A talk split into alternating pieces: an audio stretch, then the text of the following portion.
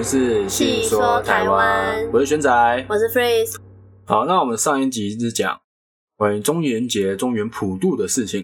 那今天呢，我们来讲黑白无常的故事哦。嗯，好，那黑白无常在台湾呢，台湾的民间应该算还挺有名的，大家应该都知道。对对对，那有很多地方或是很多人会把七爷八爷跟黑白无常啊这两对神明呢，很常被搞混在一起。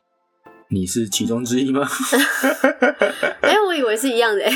啊，看来你也是其中之一啊！哈，哦，没有没有没有，不一样不一样。仔细的一想的话，就是七爷八爷是放在门口的那个吗？那是门神。哦，那七爷八爷是在哪里？七爷八爷呢是一高一矮，有一些庙啊，它出巡正头的时候会看到一高一矮嘛，会出来。嗯，但你应该不会看到有一黑一白出来吧？对对对对对，对吗？以这个地方就可以看得出来这两队的差别。嗯那或者有的地方啊，就会直接说七爷八爷就是黑白无常，嗯其实蛮多的欸。嗯就是我在收集资料的时候，有很多地方会直接说七爷八爷就是黑白无常。哦，那其实这两对鬼差跟神明的故事是完全不一样的。嗯好，那我们今天呢会讲黑白无常的故事，嗯我们下一集呢会讲七爷八爷，然后把这两位再对比一下，看哪里有不一样。嗯。这样。好，那黑白无常呢，在我们民间呢有许多的传说，也有很多的见证，嗯。就是一些事情啊事件，会有一些人可能感应到或是看到哦，啊黑白无，常。那首先呢，传说中的黑白无常呢，他们呢叫做无常鬼，嗯，所以他们是鬼，嗯，七爷八爷是神明。啊，哦，哎，那或者呢，有的地方会说他们是公魂使者、嗯阴间使者这样。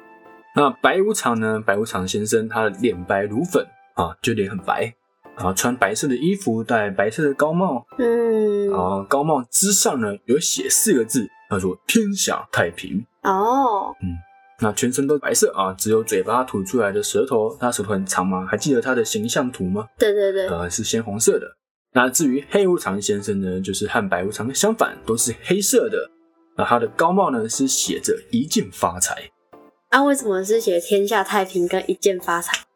好，那为什么他们帽子上面写着天下太平跟一键发财呢，或是一键生财？那是因为呢，我们人民最大的愿望就是发财跟平安。嗯那你见到这两位鬼差的时候，表示说这些你的愿望，你最大的希望也是不那么再那么重要了。哦，对，也说这些都与你无关了。哦，没错，身后事，对，身后事哈。那从他们的呃，从黑白无常两位的脸型上来看，也是有非常明显的不同。嗯黑无常呢，他是哭丧着脸，看上去十分的悲苦；嗯那白无常呢，是十分诡异的笑容，不知道什么意思。嗯，那他们通常呢是手持哭丧棒，或是灯笼，或者是引魂幡嗯这样。那这种造型呢，形容起来其实可能有一点诡异，有点恐怖。嗯呃，因为一个笑，然后一个悲哭，而且他们呢，其实人也蛮高大的，嗯高高壮或是长长的。嗯这样只要是华人呢，一看到这个造型，就会知道说啊，这是黑白无常，就是这个形象大家也都知道。这样，嗯那他们为什么会是黑白无常呢？就是他们象征一日一夜，嗯，也象征一阳一阴。那他们的责任呢，就是负责拘魂，也就是接引人死后的灵魂再去阴间嗯听候处理，是国文使者。那样，那黑白无常虽然说现在的形象是属于比较阴森的，但其实在更以前的时候啊，黑白无常他的形象更常是化为民间的官差。在汉代呢，就有一个这样的故事。嗯汉代呢有一个人叫周氏，那他有一次周氏呢到东海郡去，路上呢碰到一位官差，手里拿着一卷书，啊，那个官差就请求搭乘他的船，嗯搭乘周氏的船。啊，那大概到了十多里的时候呢，官差就跟周氏说：“哎、我要去拜访一个人，那这卷文书呢就先放在床上，呃，船上，嗯你千万不要把它打开。”哦，那官差就走了，就去找他认识的人。那周氏就很好奇啊，就打开来偷看，好奇心害死一只猫啊，然后就知道嗯啊，然后他发现上面的人都是将死人之名，即将死亡人的名字，那上面呢也有周氏的名字，看来这是一本死亡笔记本啊。但神明都很喜欢做这种事情，就是他就把那卷书带着一起走就好了，然后在那边说：“哎、你不可以看哦。”对，有很多这样的故事哦，就是故意放在那，然后引人家遐想的。那官差回来发现后，就十分的生气啊。周氏呢不理他，就不，他就跪地叩头求饶一阵子。然后官差才说啊，也谢谢你，就是让我搭乘这艘船，但是文书上的名字不能去除掉。嗯你回家呢，回家后三年不准出门，可以免于一死。那也不要对别人说起此事。嗯那周四回家呢，就照做哦，就照着这样做，就都不出门哦。那这样维持了两年多，嗯他家人也觉得很奇怪，怎么突然回家就变家里蹲了呢？变成宅男。嗯那后来他有个邻居去世，那周父呢，就是周四的父亲，就逼他呃去吊信嗯慰问这样。那周四就无奈啊，那才刚出家门，就遇到之前看到的那个官差。嗯那官差就说：“哎，我送你连累，挨一鞭子抽打，叫你三年不要出门。”嗯但你还是出门，叫你三年不要出门，但你今天还是出门，我也没有办法。三天之后，我就会来取你的性命。嗯那三天之后呢？果然周氏就过世了，就死了。嗯那这个故事呢，可以看到，其实勾魂使者，因为这边的无常鬼不知道是哪一位，不知道是黑无常还是白无常，嗯我嗯不知道这勾魂使者其实没有那么可怕，而且好像还有点人情味。啊，对不对？还可以说，哎、我帮你，就是免于一死这样。那是到后来越来越后面呢，形象才渐渐的变为比较可怕、比较阴森。好，那黑白无常呢，这两位哦，无常他们各有自己的传奇故事。嗯那我们现在讲讲白无常的一个很经典的传说，嗯经典啊。那在有一年的清明节呢，白无常他路过一个地方，看到一个妇女带着两个小孩在一座坟前哭拜，哭得很是伤心。然后又看到旁边有个老头哦，在那边摇头叹气，很同情这位妇女。嗯那白无常就向老头打听，哎，才知道这个妇人呢有天大的冤枉。嗯，好，那这个原来这个妇人呢，她姓陈，是一个富商的三女儿，所以我们之后就叫她陈三啊，她就叫陈三。那陈三他爸爸就是这个富商，他很有钱，家财万贯，就是呢子运不佳，嗯就是他都没有生儿子，都只有生了女儿，还生了三个。那以前是重男轻女的年代嘛，对对对，对，就没有儿子就没有后代的意思，这样。嗯然后这个陈三呢是个麻子脸，就从小就是麻子脸，因为小时候有染天花，然后天花过了之后留下的那个疤痕，就变成了麻子脸。然后陈三的妈妈呢就很是自责，所以对陈三特别的疼爱。直到前一年呢，他他妈妈就过世了。嗯这样好，那陈家呢，就是这位富商的家里有一个伙计叫做敖大，那表面老实呢，心中却很有心计，让他盘算着，因为陈三嘛是个麻子，哦，有钱人家的公子肯定不会要这位陈三，哦，那不如就勾引他作为自己的老婆，等他父亲一死，就等这个富商死掉之后，这万贯的家财就属于这位敖大的了。嗯这样。好，那果然呢，陈三小姐哈、说了很多门的亲事，但是都因为那个叫麻子脸，哪家呢都不要她。那陈三也看到敖大身强力壮，又讨父妻的喜欢，那两个呢很常眉来眼去。那不久呢就私自成了鸳鸯，嗯有陈三跟这个敖大就好上了。过了几个月呢，陈三小姐的肚子就渐渐大了起来。那陈三小姐的父亲发现了，没办法，只好就让敖大娶了陈三。那敖大呢，成了真正的女婿之后，岳父就让这位敖大当了总管，家里的大小事呢都由敖大来管。这样，嗯渐渐的，敖大对岳父呢就不再那么的尊重，不再那么的恭顺。那在外面呢，又是酗酒啊，又是嫖女人。那回来后，回家之后，陈三也就规劝他嘛，哎，你不要这样啊，就是好好的工作啊。嗯，就呢，他还把陈三小姐给羞辱一顿。嗯那陈老爷就是富商，他因为这样就得病气死了，就被活活的被气死。那敖大呢，因为岳父死了之后呢，他的日嫖夜赌就越来越厉害，越来越严重。那白无常呢，听了这位老头讲，这段就结束了嘛。嗯那就白无常就听完老头所讲的这段故事，是满肚子火，就决定呢要教训敖大。嗯，那就给陈三小姐指一条求生之路。嗯他就偷偷的跟随陈三小姐回家，哦，没有让陈三小姐发现。啊，刚好有个赌徒呢，就来收债，嗯来收来赌债。啊，一看呢，哎，果然真的是敖大欠的债。嗯好，那陈三呢就只好付这位呃赌徒一百两银子。那赌徒呢看到家中没有人，就想要对陈三做一些坏坏的事情，哦，嗯想要非礼他。那突然就被人家打了三个耳光，那个赌徒啊就突然被人家打了，也不知道怎么回事。嗯，那陈三呢就趁这个时候把这个赌徒给推开，然后逃到屋子里面，把门给锁起来。嗯，那心里呢，他越想越想不过气，就拿了个绳子，打算要上吊自杀。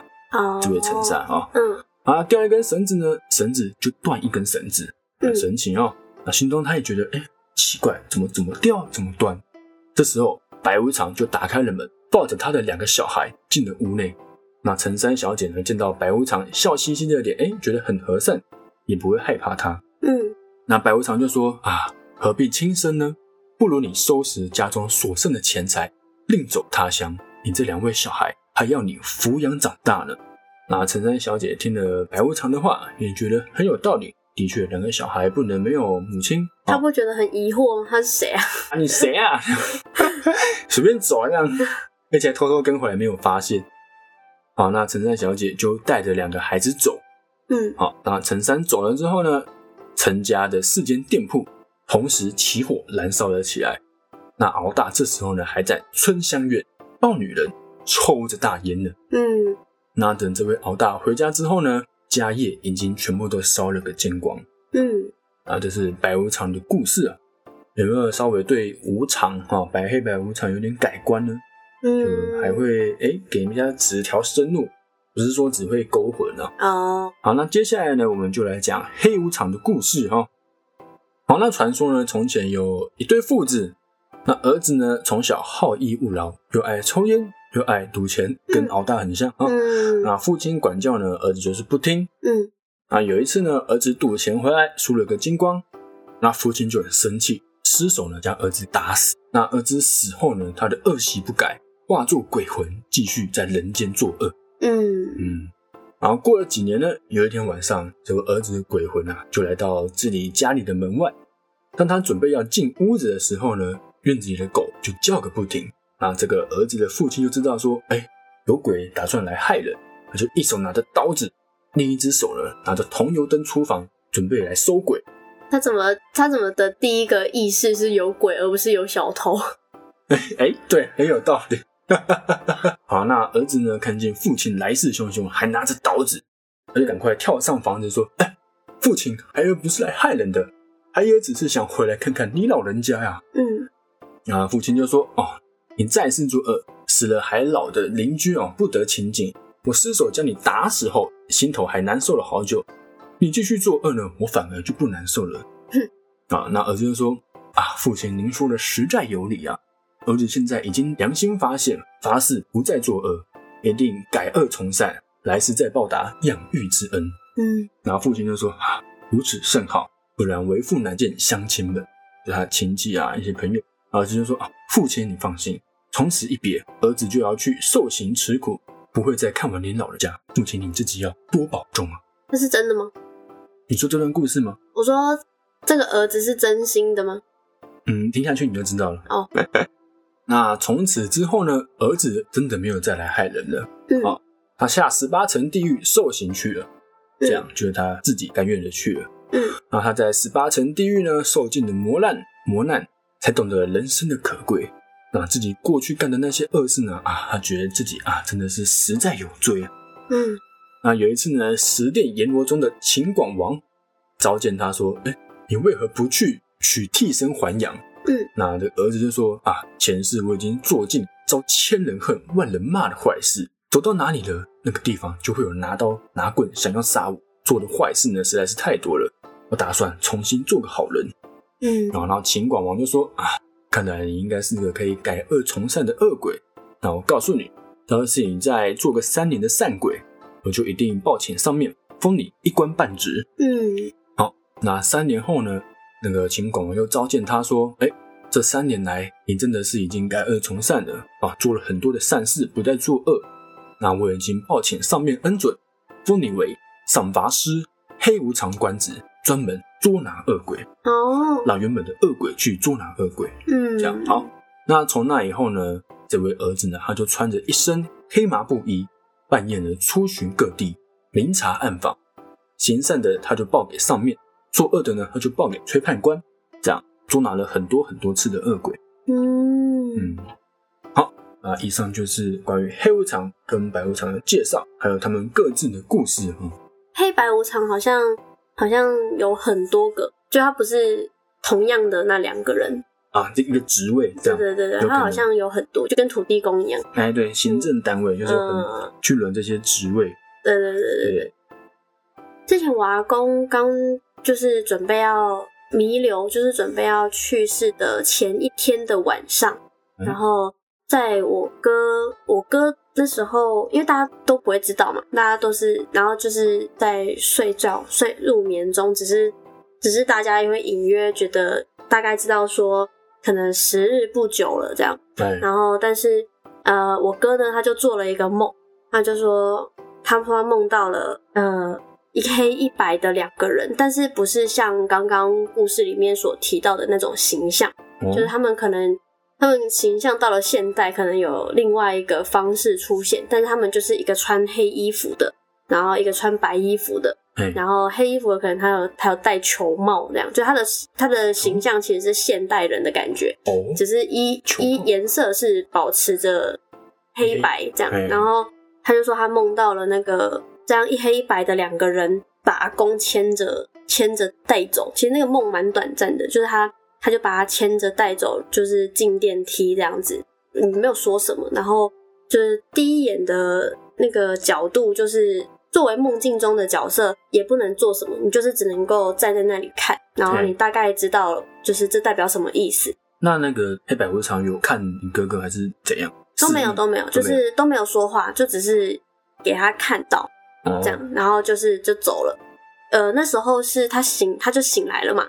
醒来的时候大约是呃凌晨的时候，可是那时候他就大概隐约觉得怎么会做这种梦？呃，结果隔天隔天就是早上的时候，没想到我阿公就走了，这样。嗯，这是一个呃一个算是我我觉得这个这个情节其实好像蛮常听到的，就是身边有一些可能朋友的家里呀、或者是那种就是听来的故事里面，就是很常会收到类似这种像是预知梦的感觉。然后他这个黑白无常的形象不一定会是都是长一样，嗯有的时候可能也只出现一位哦或两位，然后也有听过那种就是网络上的故事，可能就是那种临死前，然后会看到一个可能黑色衣服的或者是白色衣服的人想要带走他的那种。啊，对对对对，对对，有蛮多的。我有一个朋友，他们家是呃都是道教，哦嗯，那他妈是在呃讲他妈好怪怪，他母亲呢是在一个公庙嗯做义工，服务。那他说他有一次啊，就在晚上的时候有听到锁链的声音哦，然哦后隔一天他的邻居就过世了。